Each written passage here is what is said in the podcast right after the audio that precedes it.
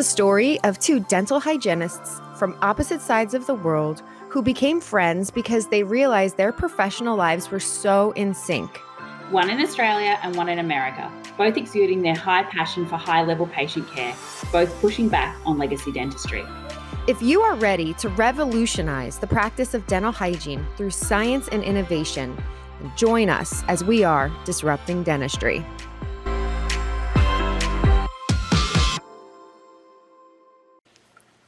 Welcome to another episode of the Disrupting Dentistry podcast. We are so excited to be back and kicking it off with another host chat for you. I am your U.S. dental hygienist, Melissa Obradka. And I'm your Australian dental hygienist, Tabitha. So, we're going to start off with um, an episode today on anxiety. If you're new here, Tabitha and I are giant dental nerds. And what we love to do is just dig into different topics and ways that we could advance our patient care. So, uh, today's topic on that is going to be anxiety. So, we're going to discuss some of the things that we could be aware of uh, for our patients that are suffering with anxiety. Yeah, so we thought this is quite an interesting topic because it obviously affects a lot of our patients. And there's obviously a difference between anxiety and dental anxiety. And today we're going to talk a bit more about anxiety in general and we'll do a special episode dedicated just to dental anxiety. But according to the Mayo Clinic, experiencing occasional anxiety is a normal part of life. However, people with anxiety disorders frequently have intense, excessive, and persistent worry and fear about everyday situations. Often, anxiety disorders involve repeated episodes of sudden feelings of intense anxiety and fear or terror that reach a peak within minutes and can reach then a panic attack. And I think what's important to remember is that if a patient discloses to you that they have anxiety, if you're someone that's never had a full blown panic attack or suffered from it, not just to dismiss it like, oh, yeah, sometimes I feel anxious about things. It's very different to having some normal anxiety to someone who suffers from it from a regular basis. Example, examples of anxiety disorders include general anxiety disorder, social anxiety disorder, which is a social phobia, specific phobias, and separation anxiety disorder. disorder. Uh, you can have more than one form of an anxiety disorder, and some anxieties result from a medical condition that needs treatment. But whatever form of anxiety our patients may have, treatment is available to them and it can help.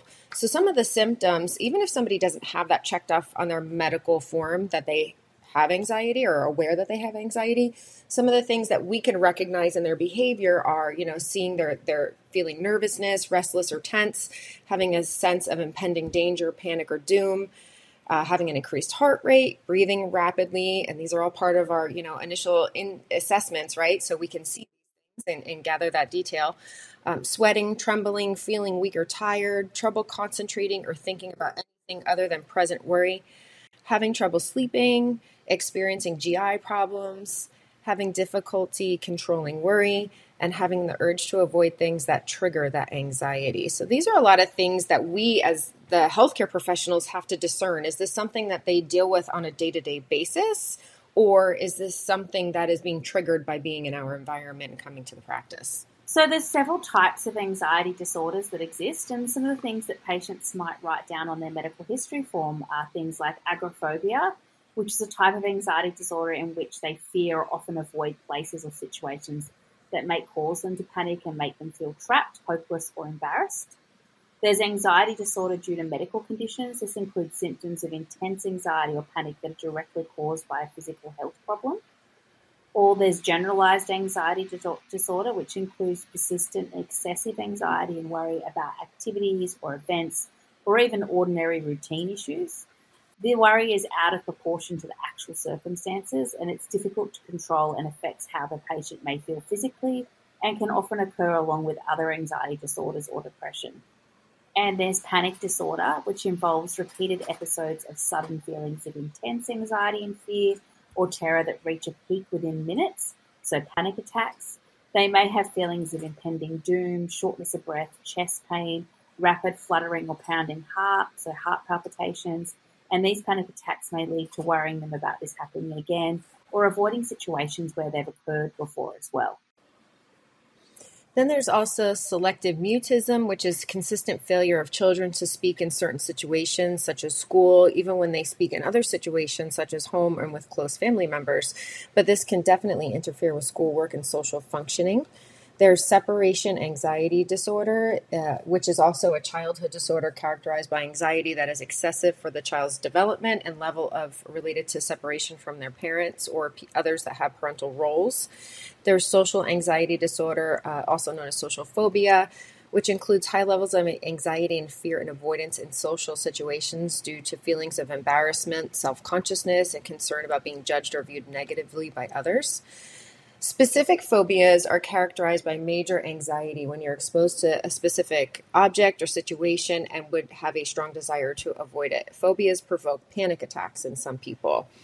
Substance induced anxiety disorder is characterized by symptoms of intense anxiety or panic that are a direct result of a misuse of drugs, taking certain medications, or being exposed to a toxic substance or withdrawal from drugs. And then other specified anxiety disorder and unspecified anxiety disorder are terms for anxiety or phobias that don't meet exact criteria for any other anxiety disorder, but are significant enough to be distressing, uh, distressing, I'm sorry, and disruptive. So, when we think about the causes, the causes of anxiety disorders aren't fully understood, and it's something that we're still learning a lot about. But life experiences such as traumatic events appear to trigger anxiety disorders in people who are already prone to anxiety, and there can be inherited traits that can also be a factor. When we look at medical causes, for some people, anxiety may be linked to an underlying health issue. In some cases, anxiety signs and symptoms are the first indications of a medical illness. So, a doctor may suspect anxiety, um, have a medical cause, so this may lead to other tests and look for other signs of problems. Examples of medical problems that be linked to anxiety include heart disease, diabetes, thyroid problems such as hyperthyroidism. And thyroid problems is something like we've chatted a little bit about in a couple of episodes, Melissa. And I'd really like us to do a full episode on this because I think there's a lot to deep dive into when it comes to thyroid. Respiratory disorders such as chronic obstructive pulmonary disease, asthma, drug mis- misuse or withdrawal, withdrawal from alcohol, and anxiety medications or other medications, chronic pain or irritable bowel syndrome, and rare tumors that produce certain fight or flight hormones as well. And sometimes anxiety can be a side effect from certain medications as well. Um, and so that's that's really interesting too, you know, for patients having certain medications that can drive up that feeling for them as well. But in some cases, that medication is so essential, there's nothing that they can really do about it. So then we've got a secondary problem with it as well. So it is possible for anxiety, maybe due to due to underlying medical conditions as well. So um, if you don't, if they don't have a blood relative, such as a parent or sibling with an anxiety order, didn't have an anxiety disorder as a child, or don't avoid uh, certain things or situations because of anxiety, but have sudden occurrences of anxiety that seems unrelated to life events, they may have a or, or a previous history. This may be more that it's likely to be a medical reason. And then there's also risk factors that may increase your risk for developing an anxiety disorder. Uh, first off, we have trauma, which could be from childhood or uh, enduring some kind of abuse or trauma or witnessed a traumatic event. People uh, in this category are at higher risk for developing anxiety disorder at some point in life. Adults who experience a traumatic event also can develop anxiety disorders. Stress due to an illness. Having a health condition or serious illness can cause significant worry about issues such as your treatment and your future stress buildup. So, a big event or a buildup or of smaller stressful life situations may trigger an excessive anxiety. For example, a death in the family, work stress, or ongoing worry about finances. Personality. People with certain personality types are more prone to anxiety disorders than others. We see this often in the dental office. And uh, other mental health disorders. People with other mental health disorders, such as depression, often also have anxiety disorder. When you have blood relatives with an anxiety disorder, it can absolutely uh, run in the family. And then again, drug or alcohol use or misuse or withdrawal can cause or wor- excuse me, worsen anxiety. Some of the complications that we see with having an anxiety disorder uh, does more than just make you worry. It can also lead to worsen or other medical or, or, physical conditions such as depression. Like we were just saying, there's kind of almost like a bidirectional relationship with anxiety and depression or other um, mental health disorders. substance misuse, uh, trouble sleeping, exam- having insomnia. Um, it's kind of like again a bidirectional relationship, right? If you have anxiety and that's keeping you awake at night, but you're not sleeping, that's going to create you know more anxiety during the day. You're just going to feel like you know you're not rested and you can't function. Uh, dis- digestive or bowel problems, headaches and chronic pain, social isolation, problems functioning at school or work, poor quality of life, or even suicidal thoughts. So, like, it's really interesting because. Uh, you know, and Tabitha and I say this often, like if you just go back to that medical intake form and you kind of use that motival, motivational interviewing approach and you ask specific questions, because patients, we all know, I think that the science says that they omit like 80% of their medical history and they don't do it on purpose. They do it because um, they just don't think it's relative to what we're talking about, but we know better, right?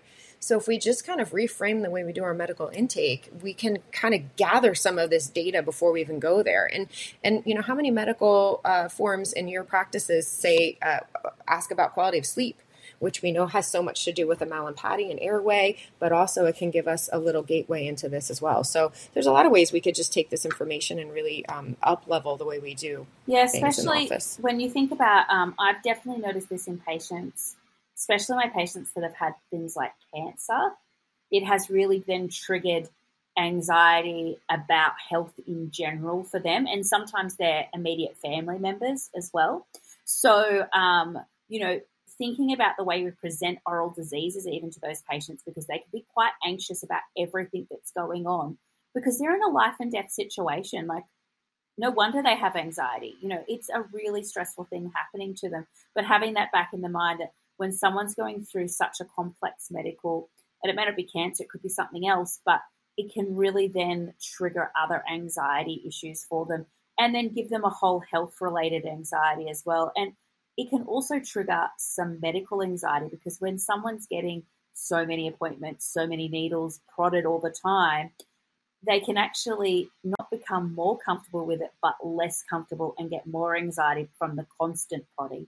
So I think having that at the back of your mind as well, that patients that are going through something medically, it can really trigger anxiety for dental as well. When they might have not been an anxious dental patient before, and now all of a sudden they become like that. And I've definitely seen that in some of my patients who weren't dental anxiety and then they've gone through cancer and have kind of got that along the way as a side effect from everything else that's going on as you were saying that, I was thinking of like three or four different patients in my head where I had the same exact experience. And they would often say, like, I used to not have this problem. I'm such a baby. And they kind of like talk down yeah. about themselves. And it's so important for us at that point to like let them feel in control. And I often say to those patients, you know what? Not every day is a good day. And we can try this, but if it's just not working today, there's nothing wrong with that. You raise your hand and say, you know what? I just can't do this today. And we'll, we'll schedule you another day to come back.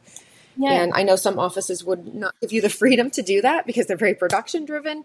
But again, it's all it's about the human, you know, interaction. And we're we're here in healthcare, and it should be about making that experience the best we could for that person that's in the chair. And I think this relates back to about how we always talk about how important it is to keep updating the medical history because patients don't stay exactly the same. You know, things change in their life and you know, talking personally about where they talked about trauma, this is definitely something I've experienced. Someone that didn't experience a lot of anxiety, and after losing our daughter last year, I've experienced anxiety about the safety of the kids and what are they doing, and I'm more anxious in situations they might get hurt, and I know that I have to try and control that anxiety, but it's definitely I find it hard to control sometimes. So events can happen in our patients' lives, things change, and they may never have been an ancient patient, and now all of a sudden they are because this is why we've got to keep updating that medical history, keep talking to our patients, keep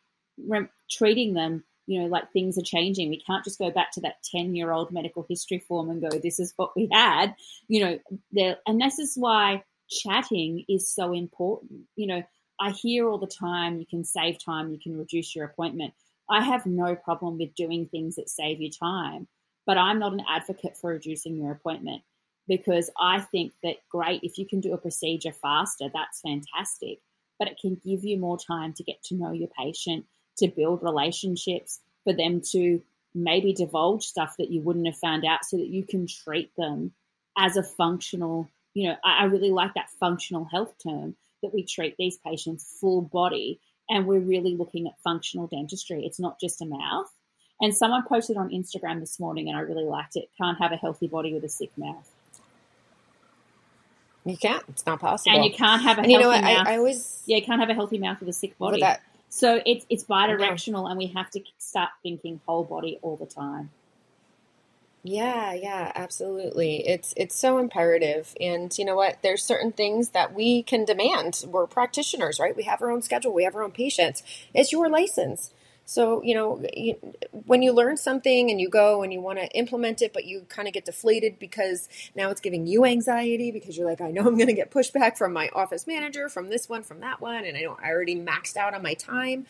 You have to remember too, like, you know, part of our burnout and the anxiety we feel and how we get frustrated with our prof- our profession is what we allow other people to dictate to us. So, you know, it's important to take a stand. If you have a mission to provide a specific type of care to your patients and you're getting pushback because of time or, you know, production or people don't want to do their piece in it because we're all a cog in a machine and we have to work together, then, you know, it's time to have a conversation and, and, and really sit down and say, look, this is the kind of care I want to provide. I felt that this practice was on that same philosophy, but now we're not like on the same page. How do we get back there? and and have these conversations. And yes, they might, like I said, induce you a bit of anxiety. But what's what's worse, dealing with the anxiety every day, walking into work, or having those Sunday like, I got to go to work on Monday, and I feel like garbage, and I don't want to do this kind of feeling, or or taking control and creating environment and doing the kind of care, providing the kind of care you want to provide to your patients. So, like. Um, I know sometimes maybe some of the things we say, you might be listening and saying, okay, that sounds awesome. But in my practice, that's 100% unrealistic. And uh, 2023 to me should be the year that you, you take control and you do you. And if it doesn't work where you are, then go find some place that it will. We are in the highest demand we've ever been, people, ever. Yep. So, and it's not about leveraging salary either. You know what? Like, I'm not talking like, oh, just go and like try to get like $75 per hour because I mean, I'm, I'm hearing that where I am. And that's, to me, that's kind of crazy. I'd love to have that job.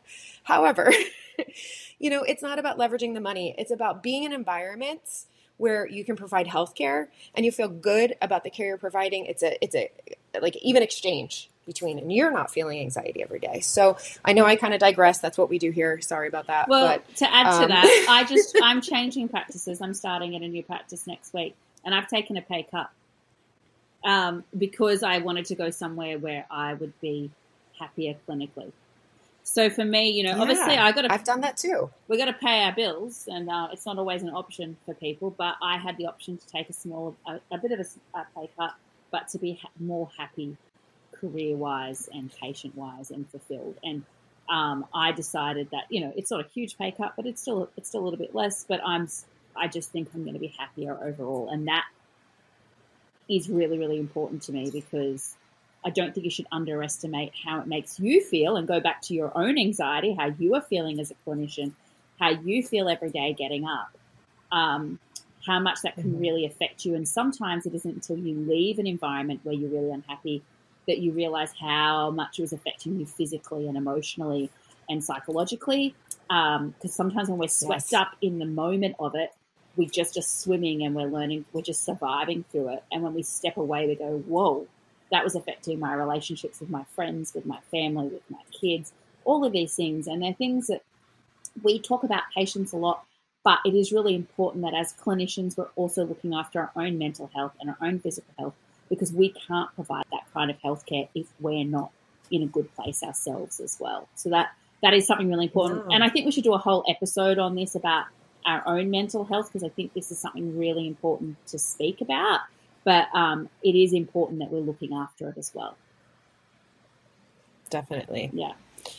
So All right, Tab, you're Yeah. on prevention. Yeah, so when we look at prevention, because I moved my page and now I can't find it, there, there's no way to predict for um, certain what will cause someone to develop an anxiety disorder, but you can take steps to reduce the impact or symptoms if you're anxious. So get help early.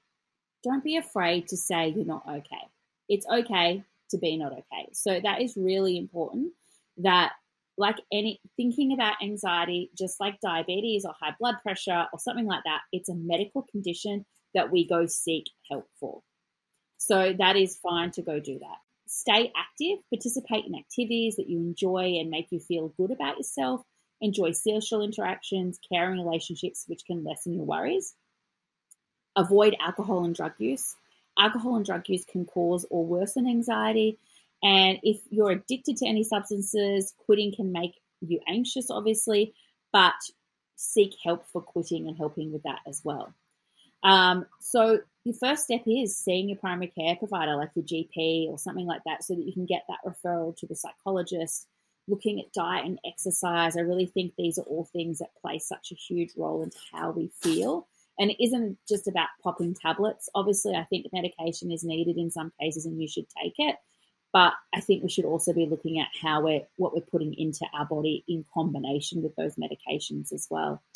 Um, and so making sure you're getting a proper evaluation from a medical professional is really important. And I think this is where we can talk a little bit about too um, when patients divulge to you that they're anxious or that you know they're, they're having panic attacks just asking simple questions like are you seeing somebody you know have you spoken to your yeah. gp and just raising those little things might be the, the thing that makes that patient go maybe I should go see my GP, or it is okay to talk, you know, to go get to seek medical treatment for this. So, um, you know, we can't take over a patient's psychological care. That's not our area. That's not our scope. But we can definitely refer them to their GP, re- recommend that they see their psychologist, and make sure that we're doing things like that. So, I'll hand it over to Melissa for psychotherapy. So, psychotherapy is also known as talk therapy or psychological counseling. Psychotherapy can include working with a therapist to reduce your anxiety symptoms, and it can be effective treatment for anxiety. It's kind of like think about like the things we talk about getting to the root cause. That's really where, you know, a pill can help manage the symptoms, but psychotherapy is going to help like dissect that root cause of why you're having anxiety. Cognitive behavioral therapy, which is also known as CBT, is the most effective form of psychotherapy for anxiety disorders. Generally, it's a short term treatment, and CBT focuses on teaching you specific skills to improve your symptoms and gradually return to your activities you've avoided because of your anxiety. CBT includes exposure therapy, in which you gradually encounter an object or situation that triggers your anxiety, so you build confidence that you can manage the situation and anxiety symptoms. And then we also have medications. So there are several types of medications that are used to help relieve symptoms, depending on the type of anxiety disorder that you are experiencing, whether you also have any other mental or physical health issues. So some examples are certain antidepressants can be used to treat uh, anxiety disorders, and anti-anxiety medication. Um, many different uh, medications could be prescribed. In some circumstances, your doctor may prescribe other types of medications, such as sedatives, um, benzodiazepines, or beta blockers. These medications are for short term relief of anxiety symptoms and are not intended for long term use. So, absolutely, you know, talking with your doctor, uh, seeing what options are available for you, and then also asking questions of what are the side effects of these medications. Um, it was really funny, not funny, but an interesting. Uh, just realization when Tabitha was here to visit for Thanksgiving. Um, she had remarked about some of the commercials on TV here about like how we advertise for drugs here in America. And um, they talk about like the 27 different, you know, complications you might feel when you take these medications. And it's always, and we've all seen these commercials here, like, you know, call your doctor or discontinue medication if you're starting to have suicidal thoughts or things like that. And it's, I mean, it's just interesting to kind of laugh about the difference between our countries and how we advertise things and how I think it's not legal for you to do that in Australia, right? We don't, brands don't advertise like, take my depression medication. Like, definitely not. What I found more hilarious was they'd be walking along the beach and then it's like, may cause anal seeping. And I'm like, who's going to take this drug? I know, right? The side effects are always like so much worse than the actual condition you're trying to cure. Yeah. It's crazy. It's I mean, it's it's funny, but it's not funny because that's that's what our country does. That's American medicine. You have a problem, pop a pill. Now you have another problem because of that problem. Well, here's another pill. Take that pill too. And we just keep compounding the effects, but we never actually identify the root cause. And um, that's that's really you know going back to what Tabitha said that functional approach, not only to dentistry but medicine and and treating the whole human being and not just here's a problem here's a here's a way to to treat the symptom yeah um so yeah it's really it's really interesting and the other piece of it too um, you know i see this with my patients coming in i see this at, at school with the patients that i'm working with the students on the laundry list of anxiety medications or depressive medications that these patients are on are huge so even just you know again medical history looking at that and if you don't recognize a medication, that's okay. You don't have to be a walking pharmacology encyclopedia. Ask questions. What do you, I see you're on this medicine, Mr. Jones. What is that for? You know, not the end of the world. And then you can at least now you know, and you have you can have this conversation about it. Yeah. So now, so next, yeah, so next we're gonna talk about mental health and uh, and perio and peri-implant disease. Like, how does this maybe affect those patients that have it? What we will see inside the mouth as well. So Mental health disorders are associated with more severe periodontal disease and, in some cases, poor healing outcomes for non surgical periodontal therapy. And so, this is something to have in the back of your mind. You know, I had a patient um, a little while ago. It's actually one of my case presentations that I give when I'm teaching perio. So, it, I was seeing a husband and wife, and they were new to the practice. And this is what it comes down to getting to know your patient. So, both of them had all of a sudden um, had been regular attenders in another practice. They'd come to see us because they'd moved, um, so they were moving practices as well, and all of a sudden had both had perio for the first time. When I dug into what was going on in their life, because both of them had fairly good oral hygiene, and the biofilm to inflammation ratio was out of whack. And so I was like, there's something going on here when I saw her. Now, her um, sister was in palliative care and had a couple of weeks left to live from breast cancer.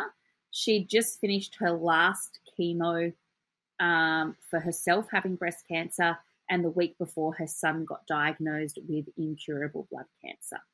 Now, um, I don't know how anyone suffers so much stress in their life. And obviously, the husband came to me with lots of stuff going on as well, but he's experiencing all this stress too. So I had to just openly say to them, I don't know if we can really get the results that we want to get with the type of stress that you have in your life at the moment. We'll we'll do what we can do. And we might just have to keep seeing you at a shorter interval for a bit longer. And really, part of your treatment for your perio is ways that you can manage your stress what are some healthy ways that you can manage your stress? Because that's actually going to be how we treat your perio as well. Because with those levels of stress, I don't think we can get the results. And I don't think it's appropriate to tell someone whose child is dying, um, just make sure you interproximally clean every night. Like, that's not their number one priority. Let's be honest. Like, obviously, I gave her oral hygiene instructions and I want her to do it, but I'm not going to write her about it. Like, she's got so much going on in her life. I think we just have to remember that our patients are human and she's just trying to survive the day every day at the moment. So if she doesn't get her teeth brushed, I'm not going to be like, well, you know, I just had to really factor that into my treatment planning. She's probably not going to brush as well as I want. She's going to have an exaggerated response to the biofilm. You know, there's there's going to be that. And I, and from my own personal experience as well, I know when my daughter passed away, I don't think I brushed my teeth every day. I didn't get dressed every day. Do you know what I mean? Like I, someone came to the house. I remember my cousin came to stay with me, and she said, "Oh, I was really impressed you had clothes on." I said, "I've had these on for four days." I, you know, like, like I wasn't even having a shower every day, let alone brushing my teeth every day. And I got gingivitis really badly. Like, now, I was really lucky that I was like, oh God, I've got gingivitis. I better get in there and brush and water, irrigate, and do all these things. But it's not that I don't even understand the importance of doing it. It just wasn't on my mind. I had a million other things, plus stress and other stuff going on. So I totally understand how a patient can just all of a sudden be a really compliant patient and then maybe fall off the wagon completely and stop doing stuff. But I think if you've got a patient coming in and they've got a lot of stress going on, we have to be realistic. And I say this as well to my perio patients. We never heal a perio patient. We put them into remission. And I say that to them. Just I want to put you into remission. Now, life may throw some things at you. Your stress may peak.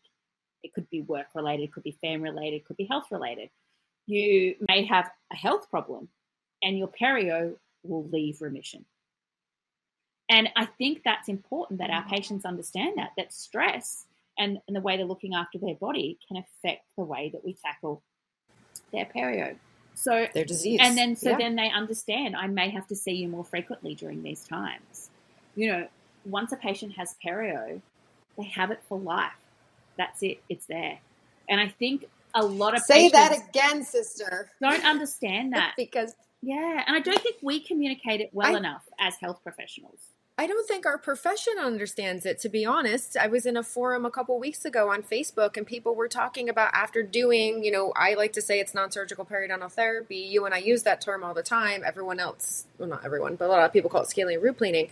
But people are talking about going back in the US, our coding for health is a D1110, it's a prophylaxis. And they were like, no, they returned to, to health. We put them on a prophylaxis. Once you have a compromised periodontium, you're not healthy where it's just exactly what you said. It's disease remission. Sorry, I had to add my yeah. two cents in there. No, but it is, and I think we have to get better at patients understanding that. I think too many patients come in, have their non-surgical periodontal therapy, and then think they can disappear and never come back again. They're healed, um, you know, and they're not. Uh, we're just trying to get them to a place where we can keep them stable, and whilst we can return them to, you know, no bleeding on probing and reducing those pocket depths, and we have them at a, at a stage of health, they're still at that risk forever of it reoccurring and coming back. And I think that's really important that we have those discussions. When, as I discussed, um, you know, stress and and the trauma that I went through really affected my behavior modification. And this can do this to patients with mental health, with depression and anxiety as well. Um, so they could have more poor oral hygiene practices. Some patients may take up more he- tobacco smoking, um, smoking more heavily, um, or consuming more alcohol. You know, we see this in a lot of people where they use alcohol to manage their anxiety because if they have a couple of drinks, that'll get rid of their anxiety to maybe go to that social situation or do things like that. Um, and these are all risk factors that smoking and alcohol as well. So we can have that anxiety, increase smoking, increase alcohol, then increasing those perio risk factors again together. And then along with the poor behavior modifications, then you know we've got the perfect storm. Um, stress has an immuno uh, immunology, so it can affect the way our immune system works as well. It affects the regulating of the immune production and stress markers such as cortisol and I'm going to say this wrong, uh, catamines may modulate periodontal bacterial growth in the expression of the virulence factors. And stress and some mental health disorders are accompanied by a low grade chronic inflammation that may be involved in the relationship with periodontal disease and vice versa. So, this is really important. Like, if a patient puts down that they've got anxiety, do we talk about, you know, and depression or mental health problems? Do we talk about that, you know, if they've got a lowered immune system, they could have a more exaggerated response to that biofilm. Are we having those discussions and are patients realizing that when they're really stressed out, they can have that exaggerated response, and we really need that meticulous oral hygiene instructions more than ever.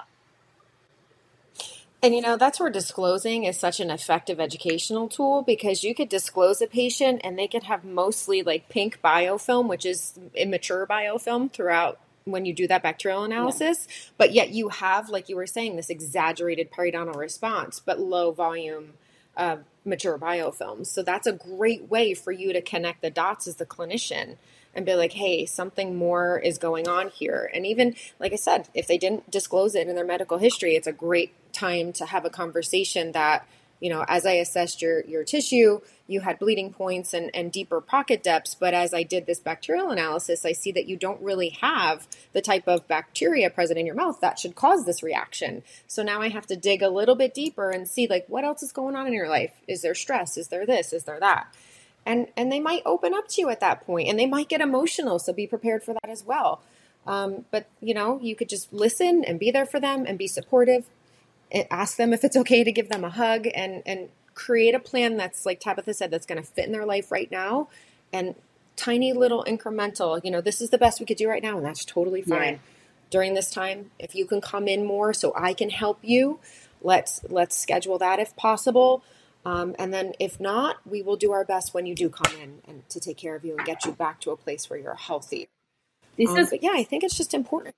This is why I love the grading in the new classification. Well, it's not new; it's from 2017. Yes, I did see it. I did giggle when someone launched a webinar this week, understanding the new classification system. I'm like, all right, it's six years old. It's not new. It's not new.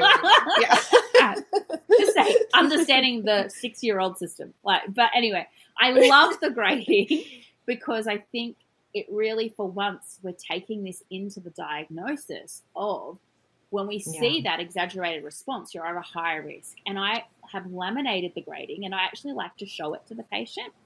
And so many times, like you said, Melissa, I've said to the patient, you know, you're a really good brusher. You, and sometimes I even say, I think you might be better than me. You know, like I'll make sure I let them know I think their plaque control is really good. You're doing an excellent job.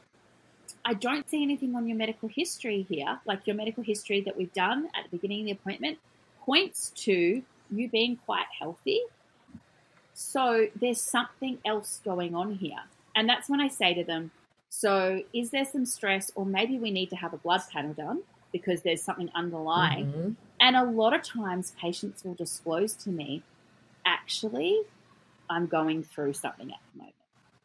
And it might be their yeah. mum's dying, or, you know, they've just had a divorce. Um, you know, I've just broken up with my partner, we're separating you know, all of these life issues come out and they're usually going through something really heavy and you go, uh-huh, I think it's this. Now it makes sense. And and then you yeah. say to yeah. them, and I then I have a talk to them and say, when you're this stressed, it's affecting your whole immune system, your whole body. You're in this flight fight situation all the time. You've got too much cortisol. Your body is just exhausted you need to look at some ways. And then I say to them, you know, depending on the level of stress that they're, maybe it's that you need to reduce your work hours and have some better work life balance. Actually, I'm going to say, and sometimes I say to them, my prescription is you need to get out there and have some fun. you know, you're too stressed, yeah. too much going. When they say it's work related and they're working 18 hour days, six days a week, I'm like, you need this, it, it's, it's affecting you. Or I say to them, you know, you need to look at some healthy ways of managing your stress because we're seeing it manifest in your mouth. Or I might say, I think you really need to go see your GP and get a mental health plan because we're really seeing some negative effects and I can see this is really affecting your life. But, you know, you can have these really honest conversations with your patient and they often won't disclose some of this stuff because they think that's my social life, this is my medical life, and they don't they don't mix. And they don't realize that these things happening in their social life can affect their medical life quite significantly. And so by having those honest, open conversations and just letting them even know that, they can be like, wow, I actually might start yoga or start walking so that I've got some me time and I've got some things. You know, little things like that can start making a huge difference in their overall health. Absolutely. And you just gave me the perfect segue into defining stress. So the term stress describes the effect of the uh, psychosocial and environmental factors on the physical and or mental well-being. These psychosocial and environmental factors are known as stressors, and they challenge the organism's normal homeostatic mechanisms, which then will elicit, elicit a set of physiological reactions. So, in situations where stress is acute, the response initiates the host immune system for subsequent challenge. By contrast, con- chronic stress may result in long term inflammatory processes that can contribute to disease either locally or systemically, such as diabetes, cardiovascular disease, and periodontitis. So, patients who present with chronic periodontitis show significantly higher percentages of high anxiety and phobia than subjects that are in control groups that did not. In addition, patients with chronic periodontitis were significantly more likely to consider themselves as suffering from dental anxiety, which is an interesting crossover fact. Um, we see an association between chronic periodontitis and anxiety. However, there's a biological mechanism and associations that were not yet explored in this study. Uh, recently, a meta analysis showed that periodontitis was positively correlated with anxiety, with uh, the authors of this study suggesting links to health risk behaviors and changes in the hypothalamic. Oh boy, I don't know that I could even say this correctly. Hypothalamic pituitary adrenal axis activity. That was a mouthful for this early in the morning. Um, and we will also, in the show notes, we're going to link uh, the studies that we're sharing with you here. Yep. And so then when we think about mental health and the microbiome, currently not no one factor can be implicated in mental health disorders. Instead, it's thought to be an interaction of many factors, as we've talked about earlier in the episode. Increasingly, research is evaluating the influence of the microbiome on mental and neurological health, with the majority of the interest being on the gut microbiome. It is hypothesized that the gut microbiome can communicate and influence the brain through the gut brain axis, and a logical extension of this is that the oral cavity brain axis, which has been explored in particularly in the last five years. When we look at the gut brain axis, the complex bidirectional interactions and processes utilized by the gut microbiome to the brain to communicate, integrating the gut function and the cognitive and emotional centers of the brain. Increased permeability of the intestine, otherwise known as leaky gut, is thought to occur through immune activation, enteroendocrine signaling, and enteric reflux, allowing microbial me- me- uh, metabolites into the bloodstream. And so we know the mouth, the gut, the brain, it's all, and this is a really, I think this is what makes me so excited about dental is we're just learning so much all the time about that mouth to gut, gut to brain connection. And I think we're going to start learning a lot more about this as we move on. Um, we know we haven't really covered dental phobia today because we really want to do a full episode on that. And I'd also like to get, I've been chatting with um, the Australians will know who she is, is but some of the Americans won't, will be uh, Dr. Roisin Murphy, who's the head of um, Melbourne BOH program, but she actually has a PhD in mental health um, and oral health, and she's a qualified first aid mental health trainer as well. And she does a lot of training on how clinicians, for us, how we how do we cope when patients disclose so many heavy things to us? And I think this is something that I yeah.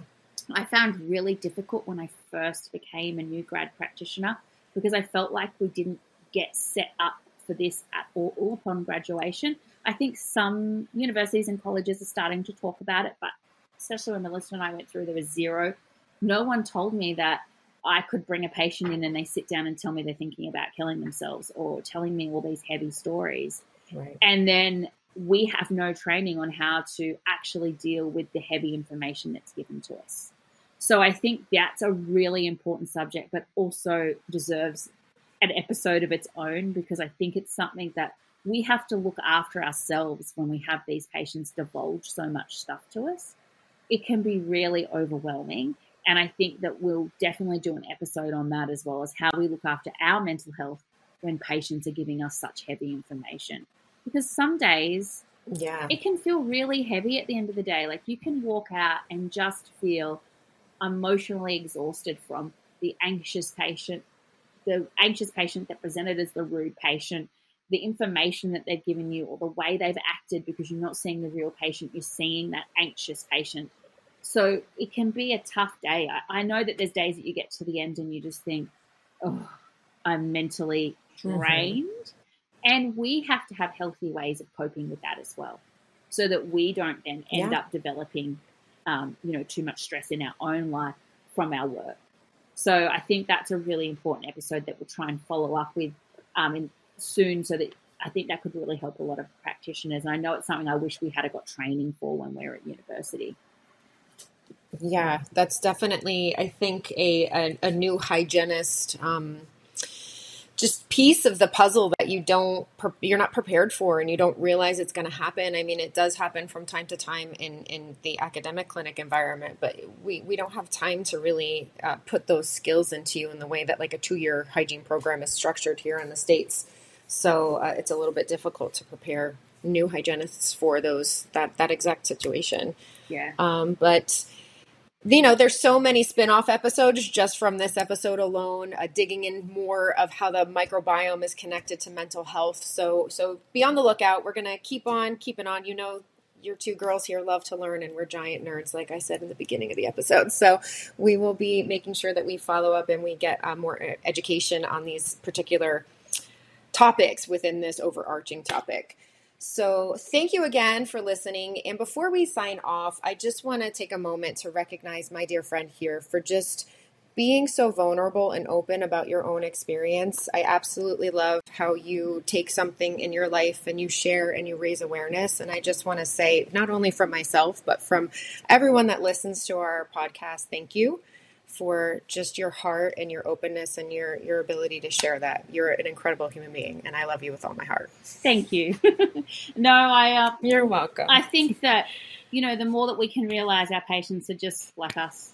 We're all going through something. You know, everyone is. So just be kind where you can, and realize that yeah, there's a big picture going on that sometimes we're not really aware of. Absolutely. There's three sides to everything that you see. Yeah. And you just have to be aware of that, you know. Yeah. So, uh, again, thank you for being on this journey with us. I can't believe we're in year three. I season know. Three. Like, this is bananas. It's kind of crazy. Like, Yeah, it's Wow. very exciting. um, yeah, yeah. Uh, you know, our little passion project has has grown, so it's exciting. We've got some really cool things coming up in 2023. Um, a new look to be seen pretty soon as well, so we're excited about that as also. But I, again, none of this, you know, we were just doing it and hoping somebody would listen, and you guys are listening, so it's so incredible. So thank you so much for all your support, your feedback uh, your comments, your um, reviews. We really, really love them all. So thank you so much for being on this journey with us. And until next time, keep on disrupting. Keep disrupting. Bye. Hey, thank you again so much for tuning into the Disrupting Dentistry podcast. We love to hear from you viewers and we love that you join us for our episodes. Please make sure to subscribe wherever you listen to your podcasts. And leave us a review. We love reading reviews from all over the world. It's one of the things that actually makes all the hard work feel really worth it when we get to see which episodes you're enjoying or some feedback that you give. So leave us a review on Apple Podcast or write something on our Facebook or our Instagram page. We'd love to hear from you and thanks so much for listening. Keep on disrupting.